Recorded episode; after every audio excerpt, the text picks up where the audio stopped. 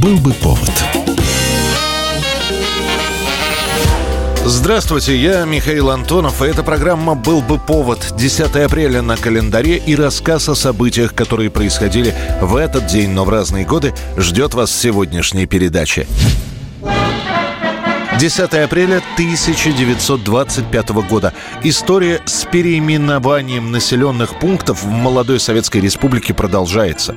И если раньше казалось, что увековечиванием памяти Ленина все и закончится, то выяснилось, что только все начинается.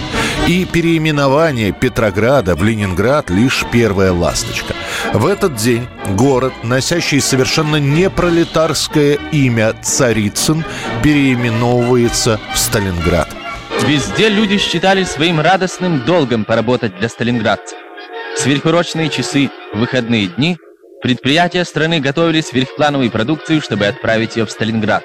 Собственно, этим решением и будет запущен процесс массовой замены старых названий на новые. Уходят в прошлое такие города, как Екатеринбург, Спас, Орлов, Романов на Мурмане и прочие.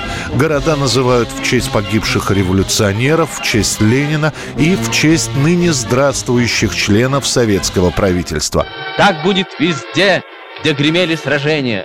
Ибо силы народа неисчислимы, и любовь его к родине не имеет границ. За ближайшие 10 лет имя Сталина получат помимо Сталинграда еще 4 города. Сталинабад вместо Душанбе, Сталинск вместо Новокузнецка, Сталиногорск вместо города Бобрики и Сталинир вместо Цхинвала. 1938 год, 10 апреля, на плебисците в Австрии 99,7% населения голосует за объединение с Германией. Of Austrian frontier guards welcoming German officers and riding side by side with them along the frontier road. По сути, апрельский референдум 1938 года в Австрии уже мало что значил, так как фактическое объединение двух государств произошло еще месяцем ранее. 12 марта войска Германии заняли территорию Австрии без единого выстрела. 13 марта Гитлер торжественно въехал в Вену, и плебисцитом лишь подтвердили свершившийся факт, что почти все население Австрии отказалось от собственного государства.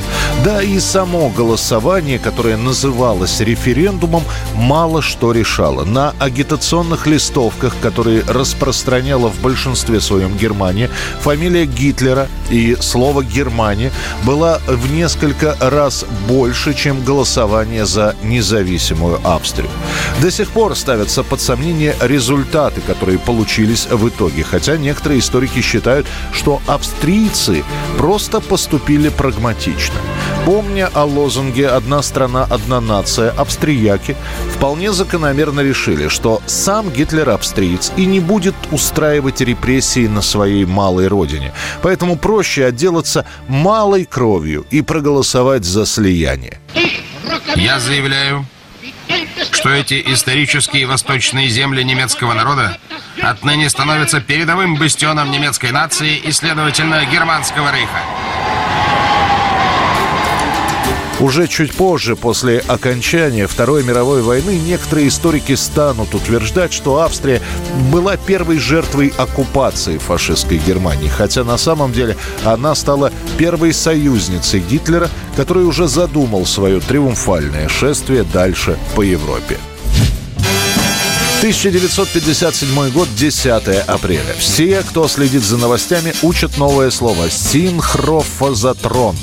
Мало кто понимает, что это такое. Но само произношение завораживает не меньше, чем сообщение о том, что именно у нас в стране, в небольшой подмосковной Дубне, впервые введен в действие синхрофазотрон Объединенного института ядерных исследований, самый большой в мире. Принцип работы синхрофазотрона. Костя, как слышимость? Как слышно? Как меня слышишь? Прием. Понял. Слышу тебя нормально слышу тебя. Отвечаю на первый вопрос 7-го билета. В основу работы синхрофазотрона положен принцип ускорения заряженных частиц магнитным полем. Создателем самого мощного протонного ускорителя в мире становится академик Владимир Векслер. О своем изобретении Векслер однажды сказал так: «Когда мало мыслей, то много железа». И действительно, в свое время это был самый тяжелый и мощный электромагнит. Он ускорял пучки протонов до рекордной энергии. По сути, синхрофазотрон – это предшественник адронного коллайдера. Этот аппарат был создан в попытке догнать Америку, у которой таких ускорителей было целых 5. О самом большом синхрофазотроне пишут все, от центральных газет до детских изданий. Как ни странно, при общем непонимании всех процессов, которые совершает этот аппарат, было главное – осознание того, что советская физика – снова передовая наука в стране. Отсюда, кстати, и популярность именно этой специальности в институтах и возникновение того самого спора между физиками и лириками.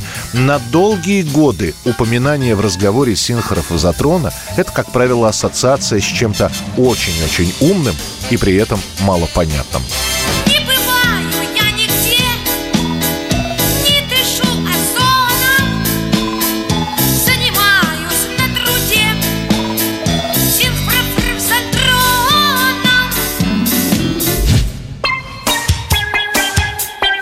В 1998 год, 10 апреля. В апреле многие открывают для себя группу «Сплин», которая в самом начале месяца выпускает свою 4-ю студийную работу под названием «Гранатовый альбом».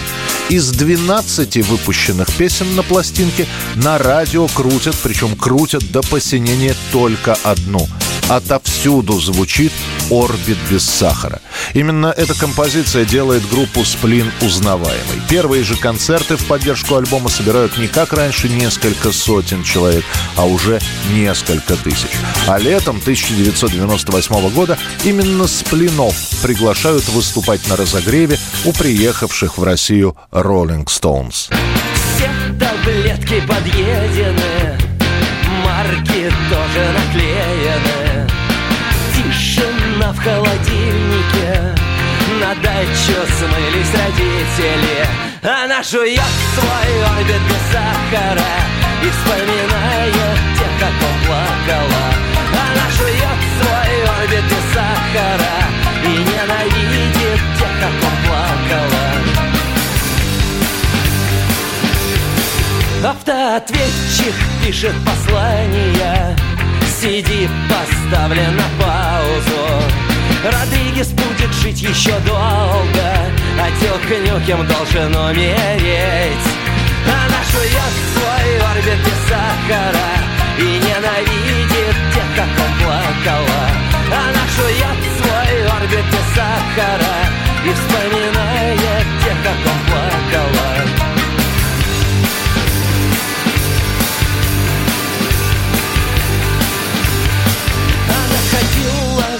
На лестницу, ходила голой на улицу. Она хотела даже повеситься, но институт, экзамены, сессия.